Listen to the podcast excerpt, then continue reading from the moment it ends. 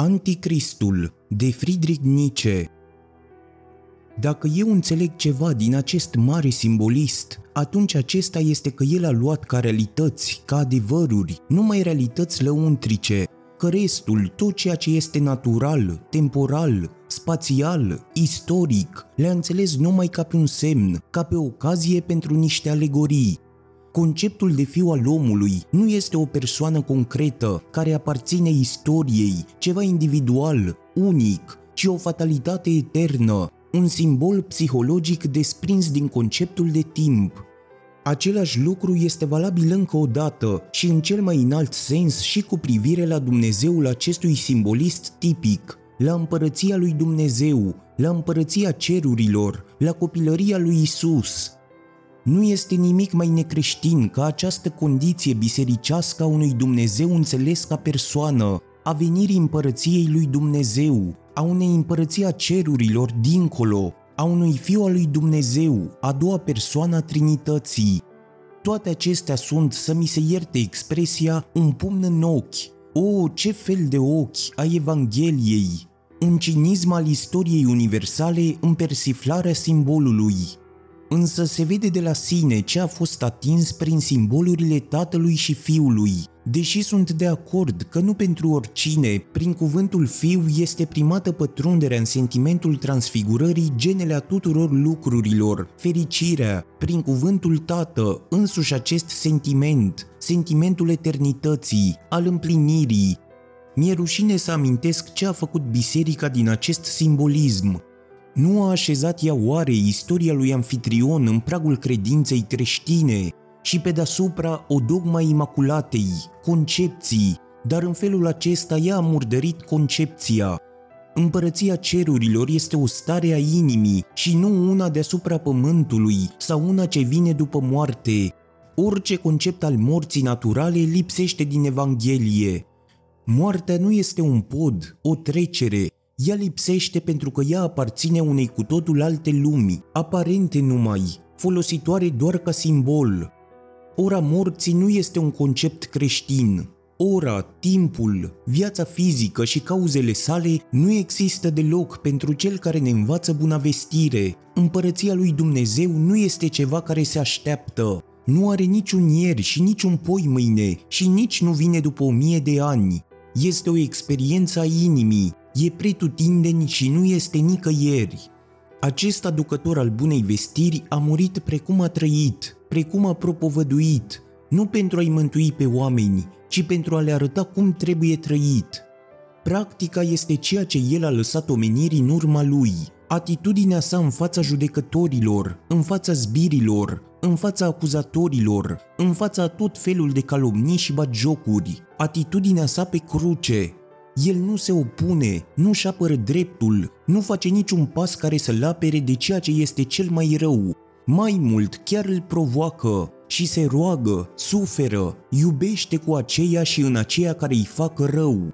Nu se apără, nu se mânie, nu face pe nimeni răspunzător. De asemenea, nu se opune răului, îl iubește.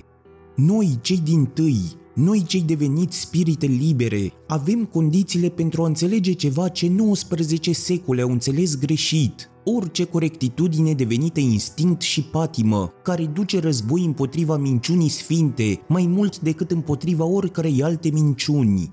Oamenii s-au îndepărtat nespus de neutralitatea noastră plină de iubire și prevăzătoare, de acea onestitate a spiritului, prin care este cu putință să se ghicească lucruri atât de străine, de delicate. Cu un egoism impudic, omul a vrut în toate timpurile să găsească doar propriul său avantaj în aceasta și și-a construit biserica în opoziție cu Evanghelia. Cel care ar căuta semnele că o divinitate ironică își mușcă degetele în spatele marelui joc al lumii, acela nu ar găsi nici cel mai mic punct de sprijin în neliniștitorul semn de întrebare ce se numește creștinism. Că omenirea îngenunchează în fața opusului acestuia, adică a ceea ce a fost originea, sensul, dreptul Evangheliei, că în conceptul de biserică a declarat drept sfânt tocmai ceea ce acela care a adus buna vestire a simțit ca fiind sub el sau în dărătul său, am căutat zadarnic după o mare formă de ironie a istoriei universale. Epoca noastră se mândrește cu semnificația sa istorică. Cum a putut să facă credibil pentru sine acel nonsens că la începuturile creștinismului stă fabula grobiană a totfăcătorului de minuni și a mântuitorului și că tot ceea ce este spiritual și simbolic a fost rezultatul unei evoluții ulterioare? Dimpotrivă, istoria creștinismului, mai ales începând cu moartea pe cruce, nu este decât istoria ce înaintează pas cu pas a răstălmăcirii mereu mai grosolane a unui simbolism originar. Cu fiecare răspândire a creștinismului în mulțimi de oameni mereu mai largi și mai grosolane, care se îndepărtau mereu mai mult de condițiile în care aceasta s-a născut, a fost necesar ca creștinismul să fie vulgarizat, să fie barbarizat. În felul acesta, el a absorbit doctrine și rituri ale tuturor celor subpământene, lipsa de sens a tuturor felurilor de boli mentale.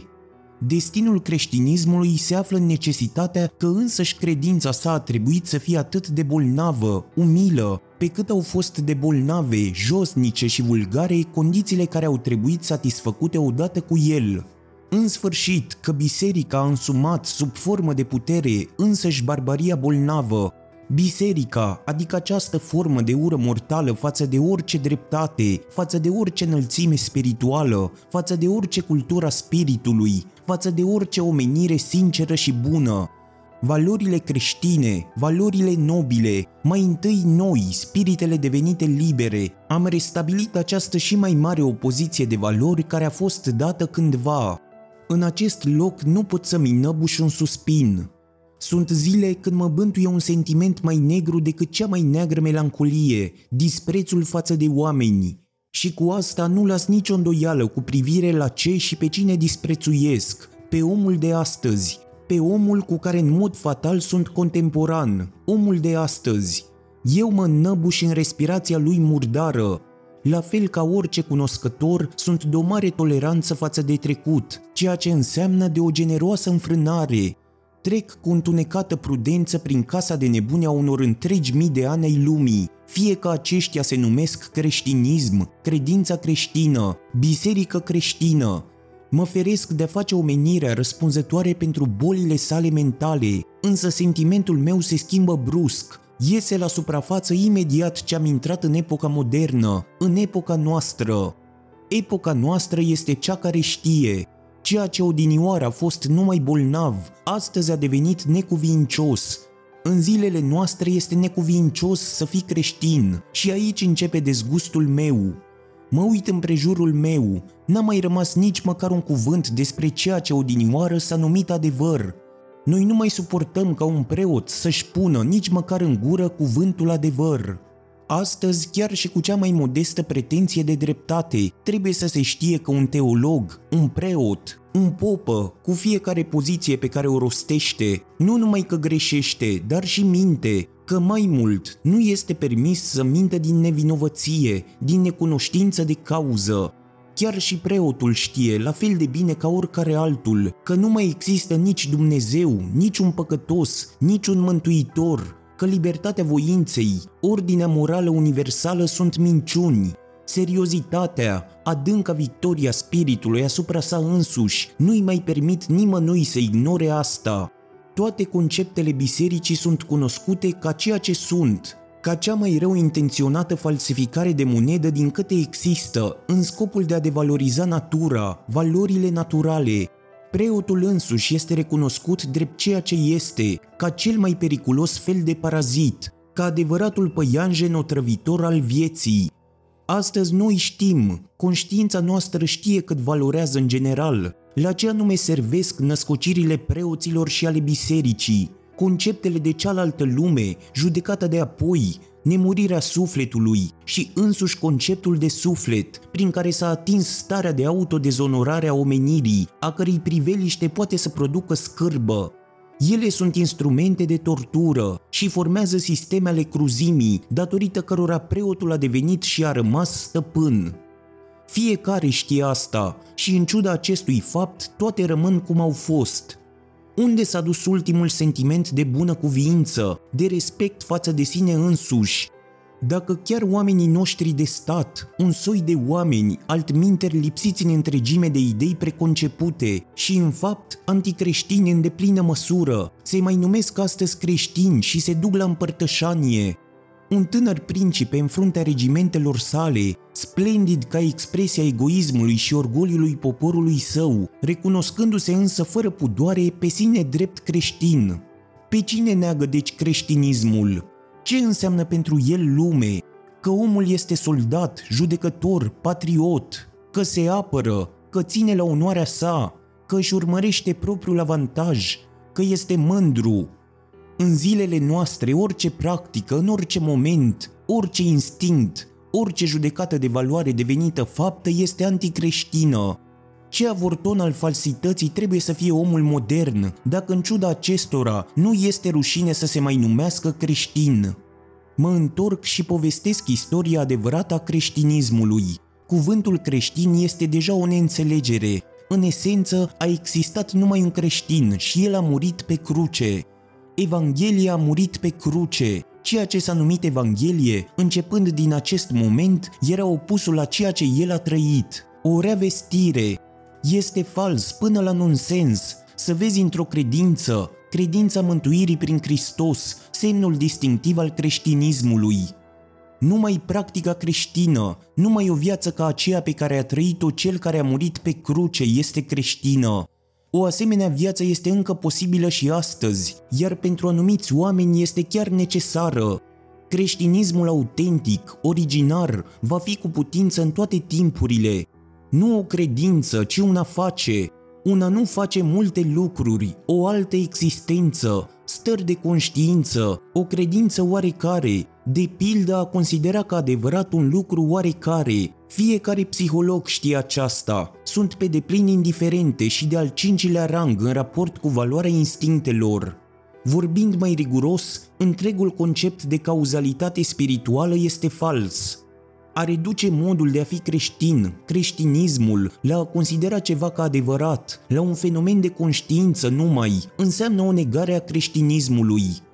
În realitate nu a existat niciun creștin. Creștinul, ceea ce de două mii de ani se numește creștin, este numai o auto-înțelegere psihologică. Văzut mai precis, în ciuda tuturor credințelor, au stăpânit în el numai instincte. Și ce fel de instincte? În toate timpurile, într-un mod exemplar la Luther, credința a fost numai o pelerină, un pretext, o draperie, în spatele căreia instinctele își joacă jocul lor, o orbire înțeleaptă privind domnia unor anumite instincte. Credința, eu am numit-o deja adevărata viclenie creștină. S-a vorbit întotdeauna despre credință, s-a acționat întotdeauna numai din instincte. În lumea de reprezentare a creștinului nu se întâmplă nimic care să privească numai realitatea. Dimpotrivă, am recunoscut în instinctul de ură față de orice realitate elementul ce impulsionează, unicul impuls la rădăcinile creștinismului. Ce urmează din aceasta? Ca și în Psihologicus, greșeala este aici radicală, ceea ce înseamnă că merge până la esență, adică se numește substanțială. Să scoatem de aici doar un concept și să punem o singură părticică de realitate în locul acestuia și întreg creștinismul se rostogolește în neant. Privit de sus, acest cel mai ciudat dintre toate faptele rămâne o religie nu numai determinată de erori, ci una care este exclusiv vătămătoare și care este inventivă, ba chiar genială, doar în privința unor erori ce o trăvesc viața și inima. Un spectacol pentru zei, pentru orice divinități care sunt totodată și filozofi și cu care m-am întâlnit, de exemplu, în cursul acelor vestite dialoguri de la Naxos. În momentul când dezgustul din ei cedează, ei devin recunoscători pentru spectacolul oferit de creștini. Cea mai mizerabilă steluță, care se numește Pământ, merită poate o privire dumnezeiască, un interes dumnezeiesc, numai din pricina acestui caz curios. Să nu depreciem pe creștin. Creștinul, falsificat până la nevinovăție, stă cu mult deasupra unei maimuțe. În ceea ce îi privește pe creștini, o cunoscută teorie a descendenței devine curată amabilitate.